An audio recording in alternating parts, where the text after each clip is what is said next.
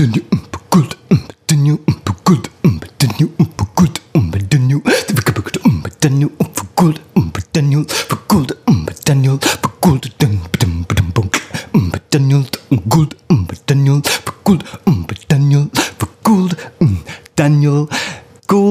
Daniel Gould, my guest on this very special edition of the Music Meets podcast with me, Magica. Daniel Gould, founder of the brilliant website sofabet.com, on which he shares his insight from his now full time occupation, betting, most notably on TV music contests such as The X Factor and, yes, the Eurovision Song Contest. A former horse racing journalist and history politics teacher, Daniel has long been obsessed with Eurovision and started betting seriously on it when it expanded to include more countries in Eastern Europe and when betting exchanges such as Betfair took off. He placed his first four figure bet in 2006 when he calculated Turkey had enough guaranteed points from neighbours and its diaspora to qualify from the semi final. Since 2011, he's been reporting on Eurovision rehearsals from the press centre. Whilst his Eurovision returns have fluctuated, Daniel has continued to make a profit each year. He states that one of the reasons he's happy to share his thoughts on SofaBet is that he finds that drafting an article helps him spot weak points in his own reasoning. And the very lively and pretty well informed contributors in the comments section, for once, uh, can be very helpful in shaping his betting strategy. Now, if you even have a passing interest in the X Factor or Eurovision, which I hope you do because you are listening to this podcast, then I can't recommend SofaBet strongly enough. It's been said that the website is more entertaining than the X Factor nowadays, and I do wholeheartedly agree. Welcome to the podcast. That's very kind of you, Matthew. It's great to be here. Fabulous. So, this is going to be a slightly different format because Daniel isn't a musician. We're going to watch some live performances of Eurovision, three in particular that Daniel has chosen, and we're going to talk about his betting relationship on these songs and more generally, how to stage a good Eurovision entry. But even if you think you're not interested in Eurovision, first of all, what's wrong with you? Secondly, it's pop music how to make pop music, put it on stage, structure it well, perform it well, and make sure that it has wide appeal. So I think it's going to be interesting for you, even if you're not as obsessed with Eurovision as we are. so let's dive in straight away with your first choice. What have you picked? So my first choice is the Icelandic song from 2005, and this represents um, my pre-big betting um, strategy on Eurovision, which was very small time. It involved burning the songs to a CD and listening to them, uh, and deciding which songs I liked, and that kind of worked back in the late 90s and the early noughties when you had a small stage and you only had a, a limited amount of countries entering. I could listen to the songs in 2001 and think that the Danish song was this happy clap along song that would work really well, and that obviously just lost. And the next year, actually, the Maltese song was another one that had a big price at the time, which I thought this is a nice little pop song, and it eventually just lost. But you know, that it did well for a 20 to 1 shot. But the point is, I could just listen to the songs on a CD and feel that that was enough to kind of get me close to the winner, and I'd just have like a ten pound bet. And I, I, followed that strategy right up till 2005, uh, and uh, in 2005, Iceland had one of its best artists returning, the girl who had come closest to winning the contest for them, Selma, in 1999 with All Out of Luck. One of my favorites uh, it's a great song. Um, and she was returning and uh, with a song which sounded great on the radio. Um, it was kind of indebted to Britney Spears' Toxic.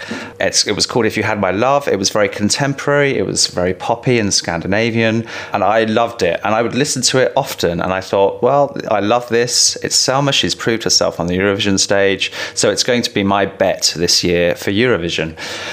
But by 2005, the contest had changed. Mm. Um, you know, I was I was a little bit behind the times at this point, and it was an important lesson for me that you have to keep up with the way Eurovision evolves. And I hadn't managed to do that in 2005. Um, I was still going by the idea of the way things sounded on the radio and, and how much I liked them. And 2005 proved to me that I had to change my thinking, and that's because we had a song here which sounded great on the radio, but did not translate to the stage at all. Speaking of that, let's have a little look. We're going to watch the video. You can have a little listen to an excerpt, dear listener, and then we're going to check in on what went wrong. Okay, so this is Selma, If I Had Your Love, Iceland's entry from 2005.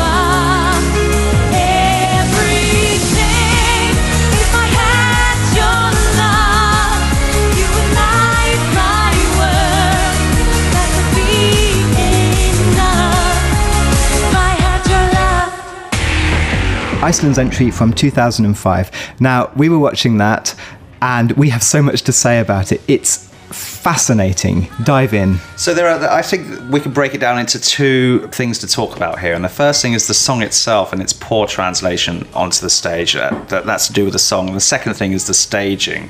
So let's start with the song. Now the problem with the song is it's not a coherent three minutes. It's something very different. It goes fast, slow, fast, slow, fast, slow, and then it slows into the chorus. Yeah. So it, it, kind of breaks all those conventions. Now that was popular at the time. We, we mentioned Britney Spears Is toxic. Um, but it just doesn't work on the Eurovision stage. What people want in that three minutes is they want a very coherent package. Absolutely. They want something like Love Shine a Light, which is the most coherent three minutes yeah. of Eurovision pop you're going to have. But you know what, Daniel? If you look at any of the winners, particularly yes. over the past 10 years, they are verse, chorus, verse, chorus, some kind of bridge, chorus, la- louder chorus, end. There are no surprises in the winners. You can do well and maybe, you know, get up in the top five with something different, but to win, no. And this this really does break that because it keeps changing tempo. Yeah. It changes tempo all the time. And so it's incredibly confusing for viewers. I think the slow is too slow and the fast is too fast because that dance beat, dung, dung, dung, that's like gabba. That's like really, really fast. I remember that was my first reaction when I heard it. I thought, ooh, brave choice to have a gabba beat in the chorus. It's really, really, it's, I think I looked it up, it's 150 BPM, which is really fast, too fast for a dance track, actually. And the fact that she slows her tempo for the chorus, I think is a bad thing. It's very interesting. We have the favourite for for the Norwegian final this year is a song that does something similar, uh, and yet with Icebreaker, it slows into the chorus, and you're expecting something else. Quite how, how that gets on, I don't know, but this isn't a good sign risky, very risky. And if you're going to do that, you really, everything has to be perfect. And we were watching that, picking holes in everything. So about the staging. Yeah, so obviously because of this change in tempo as well, that makes the staging difficult. Selma is was in the Eurovision in 1999 where she had very simple staging with two backing dancers and it was a very small stage and it worked perfectly fine. Um, she's kind of brought the same idea of small staging onto the 2005 contest which has a much much bigger stage. And so she has thought of a concept. There is the idea of a concept, but it's all very kind of micromanaged mm. and and it's all very small and, it, it's all about kind of little details that don't matter very much. There's one thing where she's putting her hand over one eye. Uh, this has nothing to do with with anything, no. and it, and it's it doesn't say anything to the audience. In fact, quite the opposite. It puts a barrier up with the audience visually it doesn't really blend with the song. It's all a bit small scale. So there's that problem. Another problem is that selma is largely carrying the vocals on her own and i think that modern eurovisions have shown that you need vocal backup. Yeah. and it's very important to have those, those backing singers dedicated to, to doing their job. She has her four backing dancers with um, uh, microphones to their mouths but you can't really add much if you're busy dancing mm. at the hmm. same time. So there's a kind of uh, effort to do everything actually. Stage wise is a bit like song wise. There's an effort to try and fit everything yeah. in. Um, and in the end, none of it works. Well, I would say this is the number one critique I have of Eurovision songs that become fan favourites. Because, of course, the, what's the difference between a fan and a viewer? A fan will listen to the song several times. You can fall in love with the song. I'm thinking of Molly from 2014, the UK entry her song I thought was really great. I really liked it. But on the first listen, I didn't understand what on earth was going on. There are four sections to that song Power to the People, hook, okay. Then a verse, then a pre chorus, then another pre chorus, and then a chorus that starts with, Oh too complicated for three minutes. If I'd been involved, I would have snipped out two of those sections. I would have made much more of the power to the people section. It would have built and built and built and built. And I think it would have been more effective because she's a great singer and I think some of the ideas there were good. But you cannot, it's three minutes. You cannot squeeze that much information into three minutes. Yeah, I agree. And you have to remember that, let's say, the viewer is not just seeing it for the first time, but is, is watching 26 exactly. or 25 songs for the first time. And if you confuse the viewer, they're going to move on to the next one very quickly. Yeah. Um, musically, there are a few things I wanted to pick up on. I think that start to the verse does not work. I think the intro is great. Dung, dunk, dunk. I'm going back to Selma here, by the way. Da, da, da, da. You think, oh, what's this? What's going on? Intrigued. And then she goes, if I had your love. And then there's like a bar of, of rest. Lost it. energy has dissipated, my interest has been lost everything's kind of on the floor, then she has to pick it all up again in that verse. That is not a, a hooky enough verse. I, I, think that's just poor songwriting, actually. And the other thing to notice here is, of course, as was the, the case in the mid noughties, all the Western countries are trying to beat the East at their own game. So you have this kind of ethno pop. You even had Ireland, bless them, trying to do some kind of ethnic beat, which with a couple of uh, ginger people, it, it was really quite quite something. Uh, you had Javine, obviously, for the UK, and Touch My Fire. Um, and Selma, bless her, she's very Icelandic and she's got a little kind of golden bindi on her head and she's doing a little ethnic wail at some point. No, there's something lacking in, in the authenticity. Yeah, there, there is a real sense to try and copy it right down to the instrumental interlude, which allows her to do the little dance break. That yeah. was very much uh, along those lines yeah. of the ethno pop mid naughty number. Yeah. And Javine did it the same with Touch My Fire. You, shake, you know, do a bit of a belly dance and then think that will that will satisfy everybody in Europe. Yeah, I do love that in Eurovision though that these little trends pop up and then everyone jumps on the bandwagon. I think that's such fun to spot. Oh, so we had ABBA winning, so for the next five years you get two guys and two girls. Yeah it, it's cynical, but it's quite funny, I think, to watch. Okay, let's move on to your second choice. Now, you've picked something where you learnt your lesson, right? Exactly. Betting wise. So, uh, yeah, I, it was very important to me to learn that lesson. And actually, betting involves constantly learning. Because you win some and lose some in betting, as in life, you don't get everything right you're constantly having to think about becoming better. You know, I lost a little bit of money on Iceland, but it was a valuable lesson. And we get to the 2011 contest, and there's a very popular song pre contest among the fans, and it's the Hungarian song, um, What About My Dreams, sung by Kati Wolf. And it's a very popular song, but because of the lessons I've learned from Iceland, I can spot the problems before the contest. And then, of course, once I'm at rehearsals this time, I can see the problems problems with the staging as well as the song. And so this time I was able to think, yes, this is wrong pre contest with the song. And I was able to watch it and think, this is wrong with the staging. And I bet a lot of money on it not doing well. I had a lot of money uh, on it not coming in the top 10, a, a huge sum actually, a, a sum I'd, I'd, actually, I'd be cautious about putting down again because I was, I was in my sort of relatively early days of, of betting mm. large amounts. And I like to spread my bets around, but I really found myself putting a lot of my eggs in this one basket, which, yeah. which led me to be very nervous. Fortunately, on this occasion, um, I was proved right, unlike with Iceland in 2005. You didn't feel like just kind of popping a few banana skins on the stage just in case? oh, well, you know, there, unfortunately, you do watch the live final and you are thinking, oh, I hope she doesn't absolutely nail it this time because then I'm going to feel more nervous. Well, for the first time ever as a songwriter, I have, I've had a couple of songs in national finals this year. And just like in terms of my philosophy, I would never wish anyone the worst, but it's very difficult when the favourite is nailing it and you're thinking, oh, if you could just miss a few notes, then I might have a better chance of actually getting to Eurovision this year. Anyway, let's look at Kati Wolf trying her best for Hungary in 2011. What about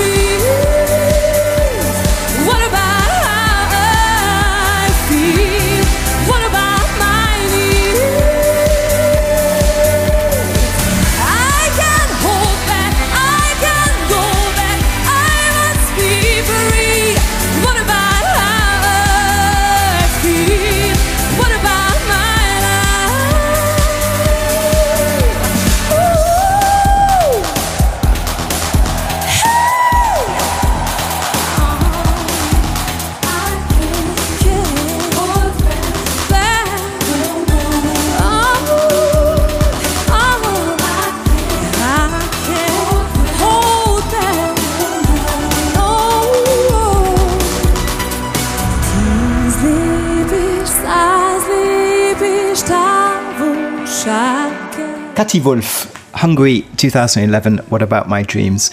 Um, something came to mind when we were watching that. I was thinking, what's the difference between a good performance and a good Eurovision performance? And if you want an answer, watch that video because I think it's a good performance and I think it's a terrible Eurovision performance. Yeah, I mean, again, like Iceland 2005, you could break it down into song and staging. Um, so let's start with the song, which um, again has a kind of fast slow mm. issue. Is not particularly coherent. Um, it doesn't follow that that structure that you mentioned because actually the bridge kind of comes after the first chorus. There's a, there's a break. Well, yes, and and like you say, it's one where the beat drops out, and you know particularly when she goes into Hungarian as well, which she chose to do a kind of bilingual version on stage, and the beat cuts out. It, it's ever such an odd feeling as a viewer because not very many people speak Hungarian, so you don't know what she's saying, and there's no beat to, to root you, so it just feels like she's off distracted. In fact, this whole performance is about distraction. You've got these, you know, body poppers dressed in white popping up, totally cutting out any story that she was telling, suddenly it becomes about body popping. It, it, it's incomprehensible, really. Yeah, I'm not against um, dual langu- language entries um, per se, but I think you have to be really careful when you switch language. And I think if you're going to do it, uh, ideally you switch from your native language into English. Yeah. And because what you, the danger of doing is by going from English into your native language, is your danger of people going, oh, I understood what she was saying a minute ago, and now I don't understand what she's saying. Is that, and not quite understanding perhaps why at first, just yeah. thinking that she's just incomprehensible rather than, than realizing there's been some kind of language switch. Mm. Whereas it, it, somehow makes more sense to be singing something in your native language and then open it out Absolutely. To, into English so that everyone can understand. Mm. And that builds a story. You, you, you get to know the melody first, and then you get to learn yeah. more about the song. Whereas here, as you say, she's distracted people by switching language language, um, having started in English. So th- those are the problems with the song itself. Much as I like the kind of the upbeat tune, I love it on a dance floor. But the problem is, of course, people aren't on a dance floor and they aren't fans. They're sitting at home watching. Yeah. And that's when we move on to the staging of it, um, which again is a little similar to Iceland.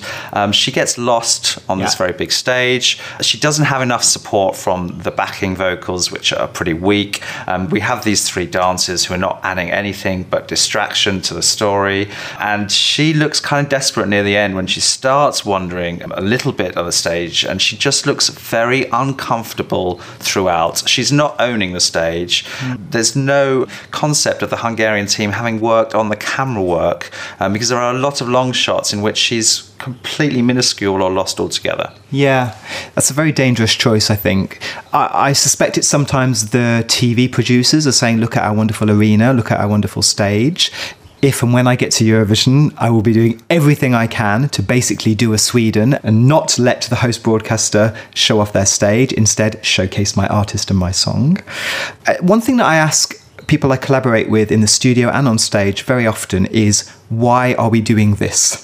It's almost a taboo in music, like you're not meant to, but I think it's so important. And so I would like to sit down with this delegation, it's a bit late now, and say, why exactly is there the body popping break? What does it add? And they would probably say, oh, well, Eurovision people like dancing and they like dance music. And then, yes, but this song is called What About My Dreams? There should be some kind of storytelling there. I have no idea what her story is because it's been so chopped up by the dancing and, you know, and all these fancy lights and everything. There's no intensity there. And I actually don't believe her you know. Yeah, and actually, I mean, the lyrics are lyrically, it's um, she's onto hiding for nothing because she sounds slightly entitled and a bit whiny. Exactly. I, would written down whiny and lost.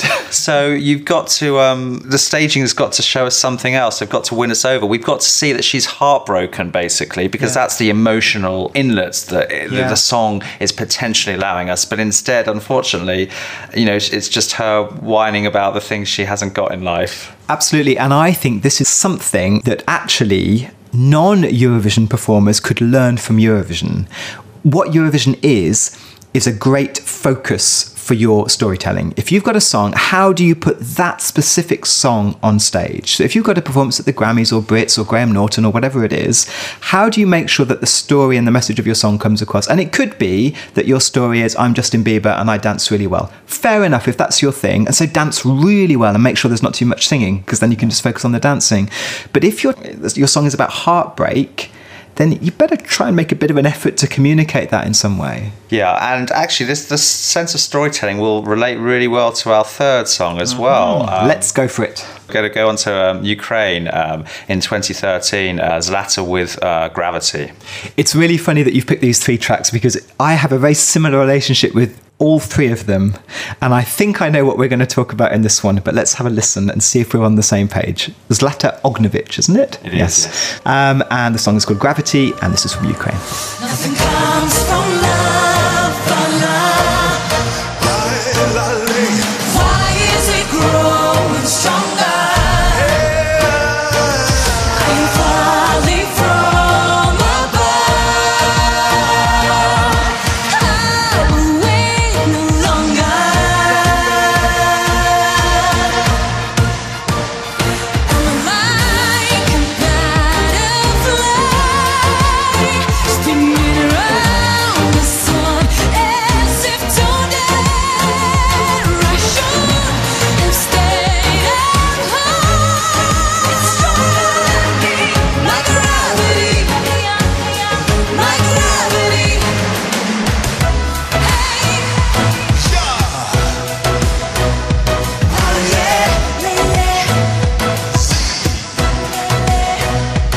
Okay, Zlata Ognevich, Gravity from Malmö 2013 from the Ukraine. Again, this is fascinating. I think that this is an example of what I would consider a pretty poor pop song. I think it's irrelevant. I think it's like in terms of the charts, I think it's dated. I think it's musical theatre. I didn't rate it at all when it won the Ukrainian selection. I thought, oh, that's a stinker. They might struggle to qualify for the first time and it turned into an undeniably brilliant Eurovision entry. So that's interesting. And you might think, if you're cynical about Eurovision, oh, well, all the songs are rubbish and you can still. No, it's not a rubbish performance. It's all about her and it's a vehicle for her. She is brilliant. She is flawless, so professional. She looks beautiful, very engaging, very charismatic. She's carrying the whole thing, I think.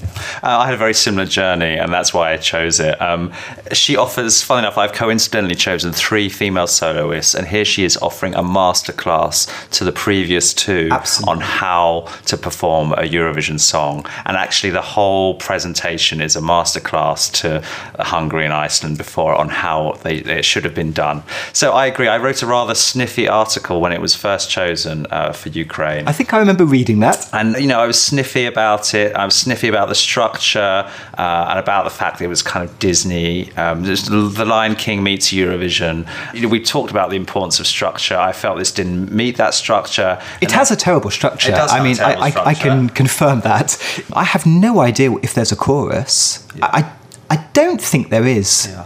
But it has a kind of coherence, fun enough. For Yeah. three minutes, the beats behind it has a coherence. And the fact that it just kind of repeats various of its motifs at various r- slightly random moments, Yeah. uh, and you're not sure what's coming next in, in those terms is a bit off, can be off putting. But there's this beats behind it. And I say, the way it was staged um, was incredibly coherent. It had a story. There she was. Again, it was mocked at first in rehearsals for the, the giants putting her on the pedestal, but of course that was actually all part of the storytelling, all part of of her being on the pedestal, which was, as you say, it was all about her, and she elevated the song. And Uh, dear listener, if you haven't watched the video, this is the point at which you click on and see a real live giant carrying Zlata onto a pedestal. That's not metaphorical, that really actually did happen. Yeah, so she, she offered a, a vocal masterclass. She was really, really well supported by her backing vocalist, who brought something extra, who brought depth um, to the whole performance, which didn't happen with Iceland or Hungary. Uh, so it's funny because there was I being sniffy about it pre-rehearsals and mocking it with everyone else in the first rehearsal, and actually I realised by the night of the the final itself that it was one of my favourite three minutes in the contest. And it's if someone said you only have one song to watch and listen to from the 2013 contest, what's it going to be? And it, w- it would be this one. I agree. I think 2013 was quite a poor year, though, I must say, um, compared to the ones uh, previous and following. Um, the one word I've written down here in capitals is magic. This is what fascinates me about Eurovision, and it's the reason I keep coming back to it. You have three minutes to convince the whole continent and Australia that you are the best and that you should get their vote. And the way to do that is by creating some kind of magic. And that magic might be by just having a beautiful voice and a beautiful melody. In Zlata's case, it is, but it's also having real power and magic and fantasy and taking you on a journey. And when she does it, it does make it look very easy. And you do think, why doesn't everybody do that? I think one ingredient is actually charisma. I think you can't learn charisma, and she has it. Um, I was just thinking, though, watching it, that actually, if she had a slightly better structured song, she came third, so very good result. But she could have won, actually, if the song had been a little more solid. Yeah, I mean, uh, what she's shown is that sometimes you can get away without the perfect structure if you, you called it magic. I say you, you there's emotion and feeling that is transmitted during the mm. song, and somehow you are kind of like transported to another place by her performance. And it didn't matter that the song structure was poor in this particular example, or it didn't matter as much because she was able to evoke feelings of, of wonderment. Um, and so you were kind of mesmerized by it, by what you were watching. Interestingly, if I think of the 2015 contest, it was won by Zelmerlöw with Heroes and his unforgettable little stickman projection that he interacted with, which of course was one way of creating magic. You're transported to the stickman world, you know, and Måns was very charming and charismatic as well. And then I think of the song that came third from Il Volo, and I think that they had no gimmicks at all. It was three guys singing kind of cod opera. They had two very different ways of getting you to that magical place. One was purely vocal and musical, the other was really pretty much essentially, you know, video projections and staging. Yeah, it's, it's very important when you're a soloist to create a sense of. In, you use the word interaction with Måns, and I knew that was one of the important things about his whole presentation last year was the fact that even though he was a solo performer, in actual fact, it was it was an ensemble piece with a story with other people on the stage. In fact, they you know they weren't real people or anything, but there was some interaction for the viewers to get involved with. Mm. Yeah, that's so important. One thing I just wanted to talk about briefly before we wrap up is your betting relationship on these songs. So we should say that you did okay with Kati Wolf with the Hungarian song because it did bomb, right? Yes, yes. So yeah, Kati Wolf was one of my biggest wins on Eurovision. It was certainly one of my um, biggest commitments or liabilities. Um, had it the bet gone the other way, I would have lost a big sum of money. And so I was very happy with that.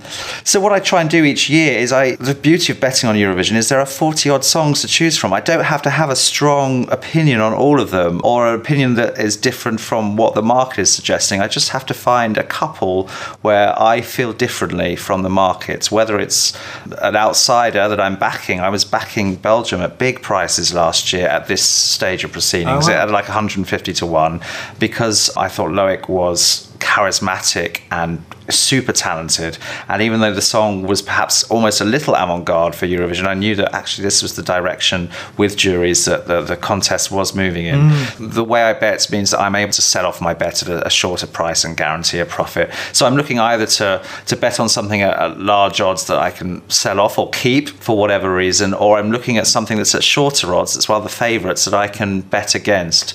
I'm always looking to try and go against the crowd. And mm. that's what you should do as, as betting when you're betting. So you should try and be counterintuitive. You have a market telling you what price everything it, it thinks is, and you need to think where is it wrong? Where is the market wrong? And that's where you're going to get your edge. That's where you're going to make your profit. Yeah. Where the market is incorrect. So either you're looking to um, bet against the, the fan favourite or the, the popular one, or you're looking to find the, the diamond in the rough in the sort of outer reaches uh, of the market. When you say bet against, is that only on Betfair that you can do Yeah, that? I do that on Betfair, um, it- which is an exchange. It's like an eBay of betting or a stock market. You can sell an act or a country. So I was selling Kati Wolf. So in other words, what people were doing is people who wanted to back Kati Wolf on Betfair, I was taking their bets. I was acting like the bookmaker. So they were they were betting on her being top ten at even money, and they were saying, "Here's my five pounds," say, and I would say, "Okay, I'll accept your five pounds." So if she's not top ten, I get to keep your five pounds, and I've made a five pound profit. If she is top ten, I have to give you back your five pounds plus an extra five, and that I was doing it roughly even money actually. So that's a good example to give. Mm. It's fascinating, isn't it, how technology and the internet has transformed so much of our lives. You know, it's like Airbnb, you know, the fact that you can rent out a room so relatively easily. And I hadn't understood that that's what was happening with Betfair. It's not a bookmaker, it's you're the bookmaker. Yeah, the beauty of it is, is so your it's your opinion versus um, other people who are interested in the contest. Yeah. So it's like just putting your money where your mouth is in the forums and stuff. If you're on those Eurovision forums and you're arguing about how well a song will do, which is what we're all doing at this stage of proceedings, it's just taking that argument to a betting forum and being able to kind of put your money down against each other, Yeah. which is glorious. So it's a, it's a wonderful way of tracking the build up to the contest and um, market sentiments is a, is a fascinating way of seeing who might win the contest. And in actual fact, the market has become very rational in that by the day of the final, most recently, it's got right the not just the first, but like the one, Yeah. two, three. Um, That's the only thing I regret. Is it means you know on Facebook the day of the contest, all my friends say, "Okay, Matthew, who's going to win?" And I say, "This year it's Sweden." They go, "Okay." Sometimes they put a little bet on. It's usually too late for them to get any money, and then by the end of the evening, I'm always right. The only surprise, I suppose, was Conchita, who before her semi-final, I certainly didn't rate. She was in my pool of no hope, as I call it. I have all the countries on my wall, and she was Austria, drag queen, not a chance. And then the semi-final and the love and the energy and all of that, and we were like, okay, this is going somewhere. By the final, it was the only question mark was whether Eastern Europe would get on board, and in the end, they kind of did. Yeah, I mean, that's another example of using Betfair in various ways. Before the contest, I felt the same way as you. I, I didn't think it would fly, despite the love from fans. But I actually backed her at 80 to 1 um, Wow. um, pre contest because, purely because, not because I thought she was going to win, but I, because I thought the odds would shorten, because I knew that come the contest, she was going to be the face of it. I, I could imagine the, the British newspapers on the day of the final going, It's Eurovision tonight, here's what you're going to be watching. And it was going to be Conchita's face on the front pages. I did. I did my little flyer for my Eurovision get together where we watch it. I don't call it a party anymore because we have to concentrate. It's a Eurovision viewing.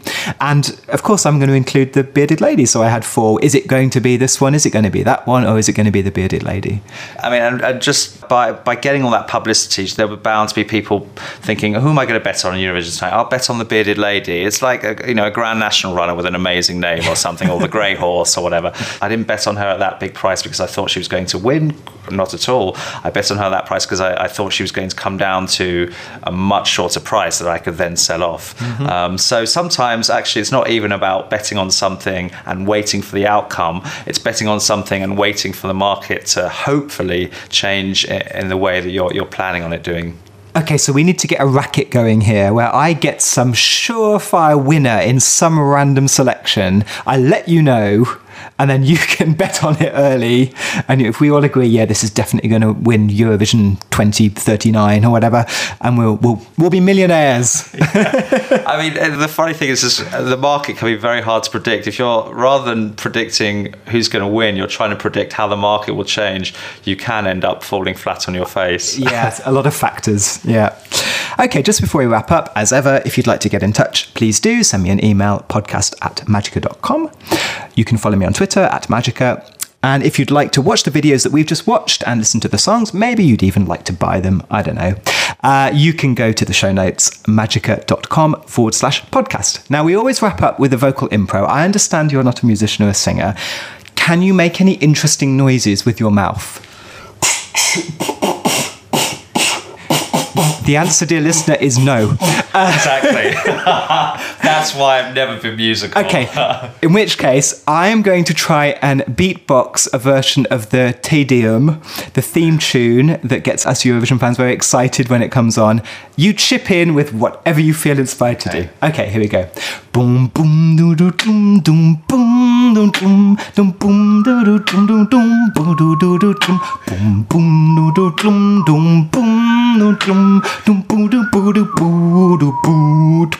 Boom boom dum dum dum dum boom dum dum boom dum dum dum dum dum boom boom boom boom dum dum dum boom dum dum dum dum boom dum dum boom boom boom boom boom boom boom boom. Interesting choice of harmony. I am the tuneless whistler. we won't expect you on the Eurovision stage anytime soon.